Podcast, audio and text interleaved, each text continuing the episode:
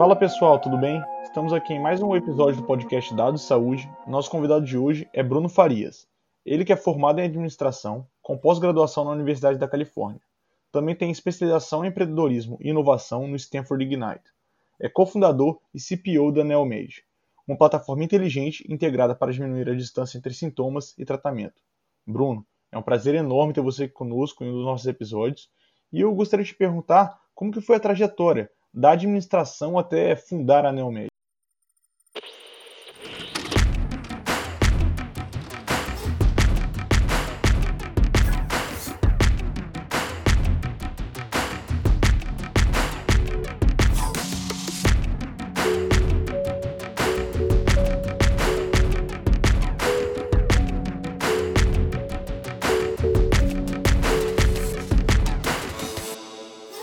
Primeiramente, prazer estar aqui com vocês, pessoal. É, bom, a trajetória é simples. Eu sou aqui do A B C Paulista, sempre tive vontade de empreender.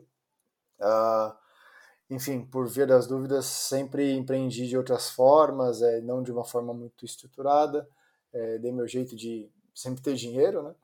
Ah, fiz faculdade de administração aqui em São Bernardo, na Universidade Metodista, e surgiu a oportunidade de eu estudar fora, de eu fazer minha pós-graduação na Universidade da Califórnia. Isso daí foi lá em dois mil e onze para dois mil e doze. Lá eu tive aula com um professor chamado Scott Hindle, e ele, o livro base da matéria dele era o Lean Startup.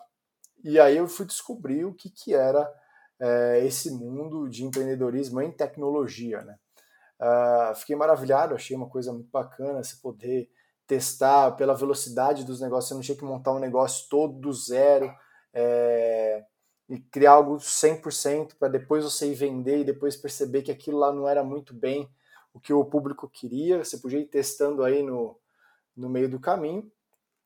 E com isso, é, eu voltei para o Brasil, tive algumas ideias de fazer algumas coisas, não deram muito certo, mas esse meio de caminho eu fui trabalhar na Movile. A Movile é hoje a dona do iFood, Play Kids, etcétera. Eu entrei na Movile cuidando de produto, foi a minha primeira vez que eu que eu entendi o que um gestor de produto faz, né? Hoje eu sou chefe de produto na Neuromed, e lá foi minha escola. É, cuidei de um monte de coisa lá dentro, desde clubes de assinatura, até algumas coisas dentro da, do próprio grupo, e por fim, a última coisa que eu estava trabalhando foi, a gente pegou uma A P I que estava conectada a algumas operadoras de telefonia, e a gente criou uma Communication Platform as a Service, uma, uma plataforma de comunicação, transformar isso daí para uma solução que conseguisse, de todos os jeitos, né, independentemente se fosse S M S, ou seja, voz, e-mail, etcétera, orquestrar essa comunicação entre empresas e, e, e clientes. Uh, isso daí deu super certo lá. Em dois mil e dezessete eu fui estudar, é, eu voltei a estudar, na verdade, eu sempre, sempre gostei muito de estudar. E aí surgiu a oportunidade de eu fazer o Stanford Ignite. Lá eu conheci o Gustavo, que é o meu sócio, neuro, doutor em neurologia. É, nós vimos uma oportunidade muito interessante de investir em inteligência artificial é, na área da saúde. A gente teve uma primeira ideia de fazer um software que conseguisse fazer o pré-laudo do router, não pré-laudo, na verdade, uma, uma limpeza de dados inteligente para o router, né, o, o médico que lauda o router, geralmente ele gasta um tempo ali limpando os dados do do exame, até ele conseguir chegar no, no que realmente importa para ele poder é, gerar o laudo. Mas aí a gente foi validando essa ideia e vimos que ninguém queria comprar isso. Mas o serviço de laudo que o Gustavo oferecia, todo mundo queria comprar. Então nós decidimos investir, colocar uma, criar uma camada de tecnologia, porque diferentemente da radiologia, nos métodos gráficos, cada exame tinha um, um formato diferente, um jeito diferente. Tinha clínicas, por exemplo, que usavam catorze é, softwares para conseguir gerenciar os seus arquivos, gerenciar a sua produção de exames. A gente veio com a hipótese de por que, que a gente não faz um lugar onde todas as clínicas conseguissem enviar os seus exames de métodos gráficos. É, independentemente de qual exame fosse, podia ser eletrocardiograma, mapa, router, espirometria, enfim. E do outro lado, o médico não tivesse que estar na clínica para laudar, ele pudesse estar em qualquer lugar do país. E assim que ele abrisse o notebook dele, ele conseguisse laudar esses exames de forma remota. E aí nasce a ideia da Neuromed, Nós iniciamos o projeto aí no final do ano de dois mil e dezessete, dois mil e dezoito é, começamos essa dedicação full time. Aí depois chegaram os dois outros sócios fundadores, também é o Luigi, o Luigi é o nosso C O O, ele cuida de vendas e operação, e a Isabelle que cuida do nosso financeiro, nosso C F O. E com isso nós fizemos nosso primeiro round de investimento, junto com a Provence Capital mais alguns anjos, e conseguimos montar a nossa plataforma e conseguir os nossos clientes que estamos hoje. Muito interessante, Bruno, como que você levantou aí e como tem impactado cada vez mais, né? A gente conversou um pouco aqui com o Gustavo, a gente viu quanto que isso influenciou, né? E a gente queria saber como que a Google, o impacto da Google Launchpad Accelerator e do Stanford Ignite tiveram na inovação no que tange a analisar os dados e otimizar a gestão na Neomed. Como que foi esse processo todo e como que isso impactou na empresa? Cara, é, é essas per... essa pergunta é muito bacana, porque são dois momentos diferentes da Nel, sabe? É... Primeiro, quando a gente fala do Stanford Ignite, é... o Stanford Ignite ele gera alguns... Ele te dá alguns macetes, ele te dá algumas... É... Ele te dá todo o aparato técnico para você conseguir validar uma ideia e ter certeza que aquilo que você está investindo realmente vai ter um mercado. E você consegue fazer isso daí da forma lean, da forma mais rápida possível. Então, a, a, imagina só se a gente tivesse conhecido, é, investido naquela ideia de A I para outra, que ninguém queria comprar, que foi a primeira coisa que a gente percebeu, investisse todo o nosso recurso, levantasse capital, etcétera, para depois de tudo estar pronto, é, a gente perceber que ninguém queria comprar esse negócio. Então, a gente conseguiu errar e errar rápido. Com isso, a gente aplicou todas as metodologias aí que, que Stanford é, trouxe para a gente. Foi muito bacana. Nós conseguimos construir a nossa empresa, conseguimos criar um produto que tivesse product market fit, que essa é uma das coisas mais importantes que a gente pode ter, que é um produto que tem um mercado estabelecido, que, tem, é, que consegue se monetizar, consegue parar de pé. É, e aí, com uma das coisas que a gente percebeu lá atrás... foi que, um, é, diferentemente da radiologia, os métodos gráficos não tinham uma plataforma que conseguisse gerar máscara para laudo. Algumas tinham, né? Alguns softwares sim tinham, mas não de uma forma tão otimizada como que a gente fazia.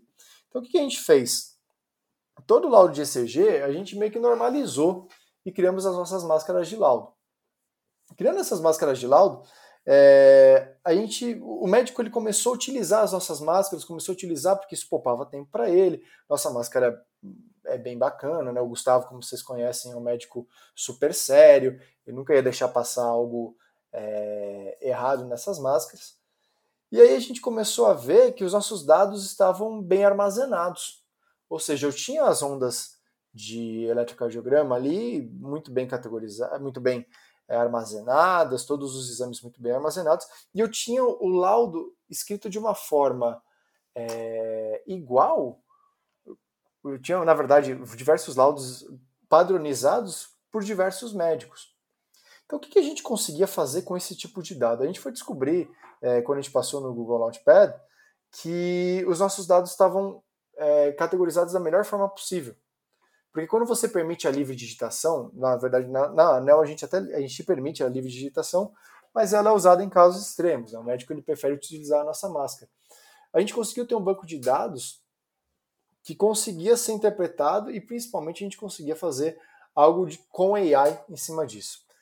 E aí a gente veio aplicando, né, a, a, a, até uma conversa que nós estávamos tendo antes, né, de começar a gravação, que é evitar o buzzword, né? Na ANEL a gente tenta evitar ao máximo é, investir por investir, porque parece que é legal, etcétera. Tem que ter um, um cunho de negócio em cima. Então a gente começou a ver que se a gente pudesse separar um eletrocardiograma entre normal e anormal é, e auxiliar o, o, o médico na tomada de decisão do laudo, isso daí seria muito importante para ele. Então o Google nos ajudou a criar esse dataset de laudos, uma coisa que a gente imaginava que ia demorar mais ou menos um ano. Com o processo do Google Launchpad, a gente conseguiu passar quase um mês fazendo esse dataset. E aí, em parceria com uma empresa chamada Neuromed, nós criamos a nossa A I, que consegue hoje categorizar um eletro em questão de segundos, se ele está normal ou anormal. E esse foi o grande impacto que a gente teve dentro do Google. Foi muito bacana. porque é, falar com quem faz a ferramenta, falar com quem entende é, do TensorFlow é muito rico, por exemplo.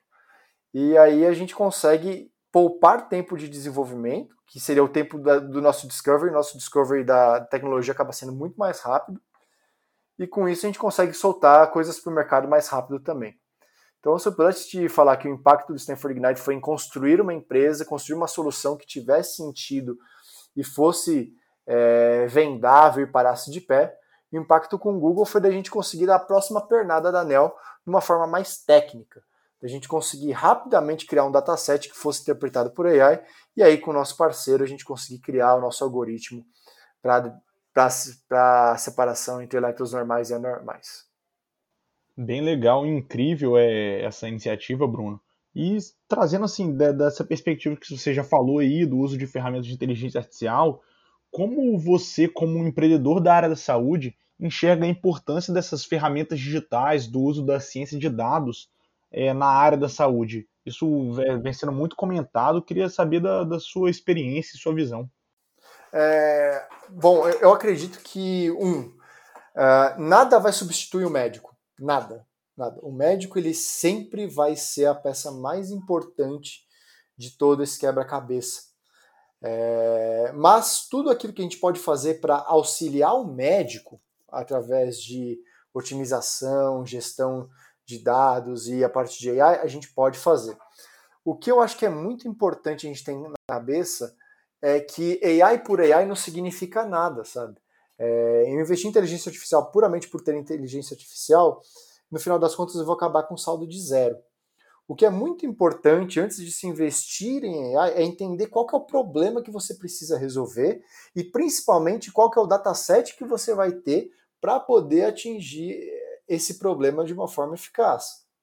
Não adianta nada é, colocar dado sujo dentro de um algoritmo. É, a, a, a inteligência ela é artificial, mas ela precisa muito de um input humano de qualidade de dado. Então, o que eu vejo muitas vezes as pessoas fazendo é colocando é, inteligência artificial um, com dado incorreto ou com dado não limpo dentro de um algoritmo que ele vai aprender errado. Então, esse cuidado com dado, esse cuidado principalmente com as perguntas de negócio, que é o que, que eu posso fazer para melhorar a vida do médico, qual que é o impacto disso na... na cadeia da saúde, qual que é o impacto disso no meu negócio, é, seria muito importante ter feito antes um belo trabalho para aí, aí sim começar a investir é, em soluções e ferramentas digitais. Elas são de suma importância. É, todo aquilo que a gente pode fazer para ajudar o médico a dar o melhor diagnóstico deve ser feito, mas sim com um dado correto, com um dado bem limpo, um dado bem estruturado e principalmente com uma... com uma atenção à pergunta de negócio muito bem feita. Aí eu acredito, sim, que nós temos um grande potencial de melhorar a área da saúde. Muito legal que você trouxe essa perspectiva, Bruno, de que é muito mais o input humano, né, o ser humano, a inteligência humana, né? A gente fala muito de alguns artigos do Michael Jordan, que ele falava sobre inteligência aumentada, ser muito mais do que inteligência artificial. A gente precisa de estar colocando input, de ter todo esse conhecimento e tudo mais. Isso é muito importante, principalmente na área da saúde, né? Só que assim, no que tange ao mercado, como que você vê o business e as principais metodologias de ferramenta de gestão que são utilizadas para análise em saúde é, no mercado que vocês atuam, né? É, isso, isso é bem interessante, porque gerir inovação requer risco.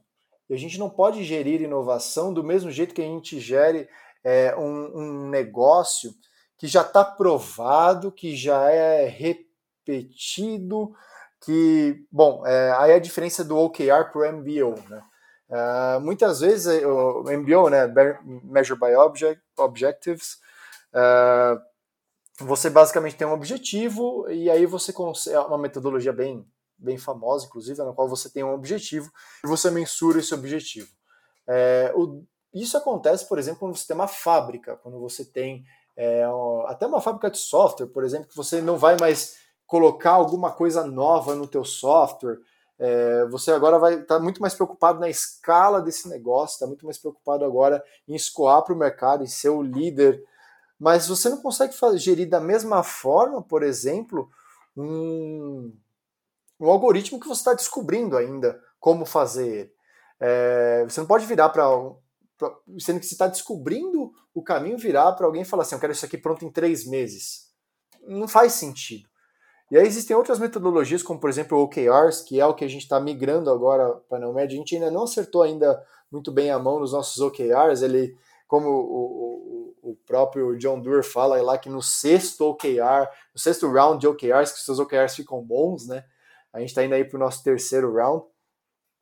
Uh, mas você trabalha criando objetivos e quais são os resultados-chave que você quer atingir com esse objetivo. E deixa o caminho um pouco mais livre. Quando você deixa esse caminho um pouco mais livre, você consegue gerir inovação melhor. Porque você não tem aquela pressão de um resultado repetido da mesma forma, por exemplo, é, fazer uma receita de bolo. Nesse caso, no caso do O K R, você consegue ainda ter uma massa de manobra ali, para conseguir testar coisas, errar e acertar o caminho. O caminho não está claro, você está descobrindo esse caminho no meio do caminho. Então é muito importante ter uma metodologia de gestão é, que deixe essas áreas, de, essas áreas de negócio que estão pensando em novos negócios conseguirem pensar da forma correta. E aí existem, por exemplo, empresas grandes que hoje trabalham de forma híbrida. Nos negócios, por exemplo, análises clínicas, que é algo que já, tá, que já é É, testado, já está comprovado, é, você já sabe quanto que você precisa fazer de investimento para ter o seu resultado X, é, é, já é uma planilha de Excel ali muito bem elaborada, é, você pode gerir aí por M B O, mas por exemplo, se você está investindo em novos negócios, o qual você está descobrindo aí no caminho que você vai seguir, não faz sentido gerir dessa forma. Então essas, novas, essas áreas você gere por O K Rs. Isso é muito importante, porque você dá o estímulo correto para o time correto. Muito legal isso, Bruno, é, e muito importante, né? A, e ver que tem pessoas que estão utilizando as ferramentas de gestão, os, os, me, as metodologias de gestão da forma correta, né? Não só tentando inovar e acabando fazendo um trabalho não tão bom. É, e agora, trazendo uma perspectiva mais do mercado, a gente tem visto muitos investimentos é, de grandes fundos nacionais e internacionais em health techs. E como que isso está impactando o, o mercado em si? É, bom, uh, eu, o impacto é extremamente positivo, até porque os grandes fundos hoje eles estão aprendendo a lidar com a saúde. A saúde ela é, um, ela é, um, é um bicho diferente, sabe? Do, de todo o resto do mercado, que, por exemplo, os grandes venture capitalists ou os fundos de private equity estavam mais acostumados a, a trabalhar. É, vou dar um exemplo aqui, é uma brincadeira, mas é, que faz sentido. É, se eu estou ali, tenho uma empresa de um aplicativo de entregas, e, por exemplo, eu fui entregar para o Fernando um, uma pizza, e sem querer eu errei o sabor da sua pizza, pô, posso te mandar depois uma Coca-Cola, né? Uh, agora, se eu entrego para você o laudo errado, é, eu posso... Pode ter prejuízo na saúde dessa pessoa. Então, a saúde, ela não funciona da mesma forma que os mercados, por exemplo, de marketplaces, etcétera, eram avaliados. Os, as taxas de crescimento, elas demoram um pouco mais para vir, mas elas são, mas o switching cost é muito alto. Então, uma vez que você consegue um cliente, uma vez que você rampa esse cliente, é, você fica com ele mais tempo do que o mercado natural. Existe um, um, um, um, um texto, né, uma publicação de um fundo de investimento chamado Bessemer Partners, chamado ten rules of healthcare. É, esse foi a melhor publicação, na minha opinião, de um fundo de investimento sobre a área da saúde dos últimos tempos, e fala exatamente disso, que é, se os fundos eles querem realmente trabalhar com, com saúde, ele não pode comparar banana com maçã, ele tem que comparar maçã com maçã. Ou seja, a saúde ela tem o seu jeito de se trabalhar, as suas características, as suas peculiaridades, que por mais que nós estamos fazendo um ambiente disruptivo, um ambiente onde a, nós estamos inovando com soluções diferentes que, já, que não existiam no mercado, ainda assim a saúde o laço dela é na vida. A gente não pode brincar com a vida do paciente. É, o, a gente tem que blindar a vida do paciente ao máximo, mas sim, nos modelos, testar modelos, é, validar tudo muito bem antes de ir para uma produção de software. Então, esses investimentos que eles estão vindo agora, na minha opinião, eles estão vindo com um mindset correto. E isso é mais importante ainda do que o volume de dinheiro que está vindo para cá. É, ter, ter fundos de investimentos alinhados com o, o retorno, com qual que é o prazo de retorno médio de uma empresa de saúde e o que, que ela vai oferecer de crescimento agressivo, dado o setor que ela está, é muito importante. Isso daí vai gerar é, bons investimentos no nosso mercado e com certeza vai gerar boas empresas, é, boas startups com um, um acesso a capital bem mais fácil do que se tinha há dois a três anos atrás. Bruno, é, agora para a gente finalizando o nosso podcast, eu queria saber quais são as perspectivas e oportunidades que você enxerga para quem deseja empreender e inovar na saúde depois desse cenário que a gente está vivendo de pandemia. E assim, como que isso está impactando o, o, o caminho e os trilhos da Neomed, né? Uh, bom, a pandemia, ela, ela mudou muita coisa e ela só reforçou que a gente precisa de bons empreendedores na área da saúde, né? A gente precisa de gente pensando diferente, a gente precisa de gente resolvendo problemas na área da saúde. Então, o que, que eu acho das perspectivas e oportunidades é, é o que eu falo sempre para qualquer pessoa que queira empreender é, na nossa área, que é resolva muito bem um problema. É, às vezes a gente quer resolver o problema como um todo, e uma das coisas que, inclusive, nesse texto da Bessemer ele fala, que é a saúde, é, quando a gente não conhece muito bem a saúde, isso eu falo por mim, é, eu não sou médico, eu sou administrador, vim a conhecer saúde depois de empreender. Então, é, é, ela tem suas, pecu- suas peculiaridades. Isso a gente não pode é, deixar de falar. Mas, em compensação, dentro da saúde, ela tem um leque muito grande de oportunidades. Você pode trabalhar com operadora, você pode trabalhar com hospital, você pode trabalhar com, é, enfim, clínicas de apoio, etc, etc, etcétera. Então, selecionar muito bem um nicho que tem um, um problema grande o suficiente, que você consegue ter um produto que vai realmente satisfazer aquela, aquela necessidade, é muito importante. E aí o que eu acredito é, para quem que está querendo empreender, o processo de validação dessa sua ideia pode ditar o sucesso ou fracasso da sua, da sua empreitada. Então valide muito bem, busque indícios de fato, é, invista bastante tempo no seu processo de validação. Com isso, é, com certeza, o seu, as suas chances de dar certo, as suas chances de sucesso vão ser muito maiores do que é, se estivesse fazendo assim, sem, sem buscar nenhum, nenhum sinal concreto de validação da sua ideia. Do outro lado, para a Neomed, a gente tem a cada dia buscado novas soluções para auxiliar é, o mercado. Antes a gente só trabalhava com clínicas, né? Hoje nós estamos começando a trabalhar com hospitais e, e equipe de pronto atendimento, principalmente com essa nossa solução de A I para... para eletrocardiograma, separando rapidamente, classificando rapidamente se o eletro está normal ou anormal, e aí empoderando o médico que está lá na ponta, que está num pronto-socorro, que precisa de tempo é, para poder dar o melhor desfecho para esse paciente, a gente conseguir otimizar para ele e aí ser uma ferramenta de apoio à tomada de decisão. Com isso, assim, a pandemia ela abre os nossos olhos para não olhar somente para o mercado de medicina diagnóstica, mas sim estar mais a fundo e ajudar é, médicos que estão espalhados aí pelo Brasil e em hospitais a poder ajudar melhor os seus pacientes e a poder é, proporcionar, um, ajudá-los a ter um melhor desfecho é, com qualquer exame que a gente consiga ajudar nesse meio de caminho, seja com eletrocardiograma, mapa, Holter, espirometria, etcétera. Bem legal, Bruno. É, a gente aqui da Dados de Saúde deseja todo o sucesso aí a vocês da Neomed, mais sucesso que vocês já vêm tendo.